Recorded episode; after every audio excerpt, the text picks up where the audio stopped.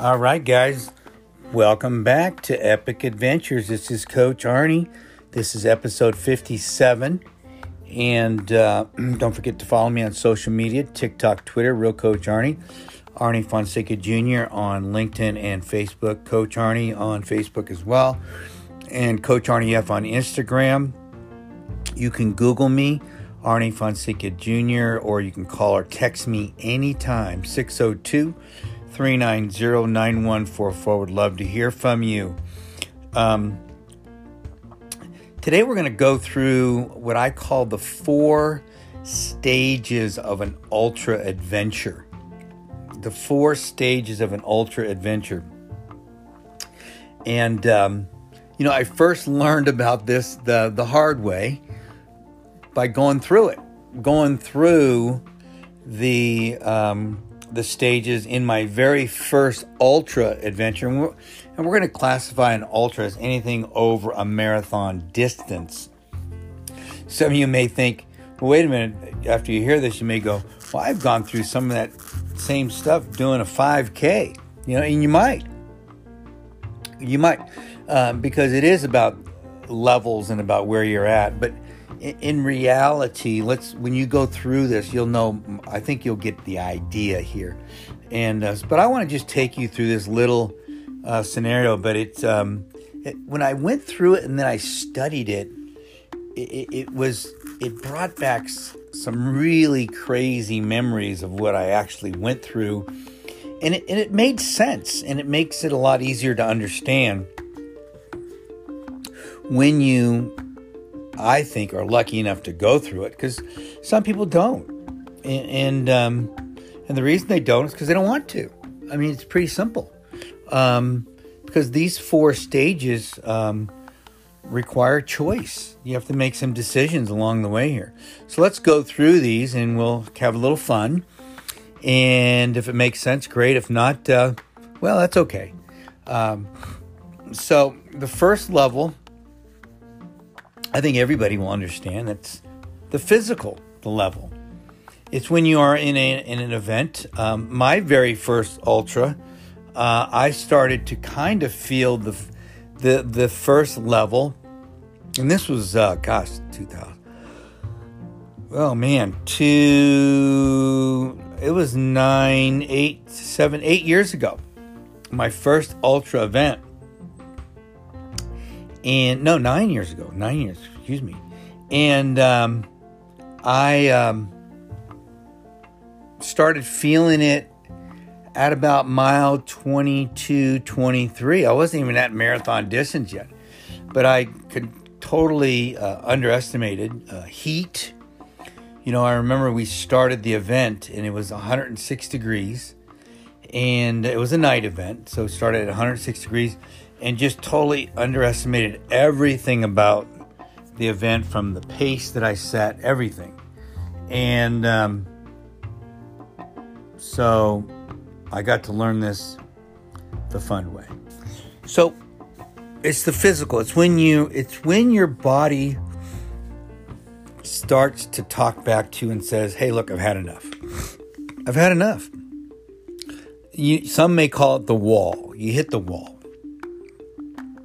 any of you that done have done a marathon, a lot of times you hit the wall at 20 miles. Maybe maybe sooner, you know, maybe after. I don't know. Everybody, we're all different. And, and I'm not saying I hit the wall at 22, 23 miles, but I know I didn't feel right. I know I didn't feel right. And then um, about a mile or so later, I, I stopped and I actually ran into some people and to this day, I, I don't know who they were, but I call them my guardian angels because they guided me through this first stage where I was physically toast. I, I didn't know how I was going to finish. And I and, and this was a 50 mile event. So I wasn't even halfway through. I wasn't even halfway through. So the first level then we're going to call the physical level. Okay? Our body just says enough. The second level is the mental level. And this is where I got to probably maybe four or five miles later. I was probably well, maybe even less than that. It was over a marathon distance, close to a marathon distance, and I just tell I told myself, well, this this doesn't make any sense. Why am I even doing this? You know, why am I? Who, who did I think I was to be able to think that I could to do this? It's, it's this is dumb. You know, um, this is a, this is a dumb thing I'm doing here. I'm I'm running more than a marathon in the desert at night, uh, up and down hills, and I've never done anything like this in my life. And I thought to myself, what a dumb idea. So the mental part of of the these four stages, which is number two, second stage, is it makes no sense. It makes no sense. What are you doing? You knucklehead? This is dumb. And any of you who have done an ultra know what I'm talking about. I experienced it in my very first one. It just doesn't make any sense. And, and, and at this point in this uh, race, like almost nine years ago, I was I was wobbling. I was wobbling. I was struggling to keep up with my guardian angels. All I could do was say to tell myself, just stay with them. Just stay with them. Do whatever you can to stay with them. And I remember there was one the part of this um, journey as we were coming down uh, this.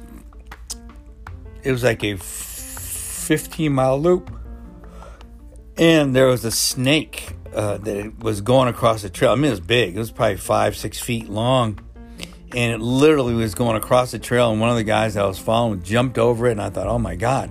That kind of shook me up a little bit, and made me uh, snap to a little bit as I was really struggling. And then, um, and then a few miles later, we cruised in, and it was at 31 miles, and um, which was a, a, a 50k 50k because I was doing 75, and um, and I, I I saw the guys for one, and I thought they were going to continue. I had no idea. I was just delusional at this point, and I um, said, "Wow, thanks, guys. I mean, appreciate you guys letting me hang with you." That kind of, and and nobody said anything, and, and I didn't see him again. They probably thought I was done too, and off I was running after I sat down for a couple minutes, and I was off running. I was out walking. I mean, I was I was death marching, and I remember uh, uh, walking along, and somebody told me, "Watch out for the rattlesnakes." There was a couple snakes over there, and I go, "Oh boy!" And I was walking by myself. Everybody was passing me. I, I was so dejected, and I was entering into the third phase, which is the emotional phase, and. Um, you know, as an athlete, I've been competing my whole life. Been com- at this point, I've been competing almost 40 years when I had done this. And I thought to myself, how embarrassing is this? How embarrassing. I was telling everybody I was going to do this thing and and I'm not only am I letting myself down, but I'm letting every everybody else down as well. And um, it, it was just so uh, disappointing. And, and then I got to the point where I was really wobbling. I got very fearful, and I, I kept, I was, I was telling myself stories that I was going to collapse out here in the desert because I was all by myself, and um, I thought, gosh, uh, I'm just going to die out here. No one's ever going to find me, and I was so disappointed in myself and embarrassed and and um, it was just I don't know. It was just it was a horrible, horrible place I was in. In my I'd never experienced this ever before, and all I could remember is telling myself, just keep moving, just keep moving, and um, and all of a sudden, I don't know what happened, but something happened, something clicked, and I started moving a little faster. I started moving a little faster, and I was not only was I leaving the the third stage, I was I was entering into the second half of the emotional stage. I call that the turnaround stage. The turnaround stage where the the negative emotions turned into positive emotions of of of joy and, i was entering as i was entering into that second half of the emotional stage i was entering into the last stage which i call the the spiritual stage because all i know is in within two more miles two more miles literally i'd reached the the top of this little hill and I remember talking to the guys at the top of the hill, and they go, "Hey, man, it's all downhill from here." Da, da, da. I had like seven miles to go, and I was entering into an epic stage of joy. And I remember, I remember, I turned on my little uh, music that I had, and I, I was playing like Rocky music, and and all I can remember is literally crying before I was crying, earlier I was crying because I was sad. Now I was crying because I was so happy that my body felt amazing and I knew I was going to finish. And not only was I going to finish, I was going to beat the time, I was going to beat my goal time. I was just in utter joy. I couldn't believe the joy that I was in and, and what I was able to accomplish. And I remember texting my wife and my kids, I'm coming in hot. And then my phone died.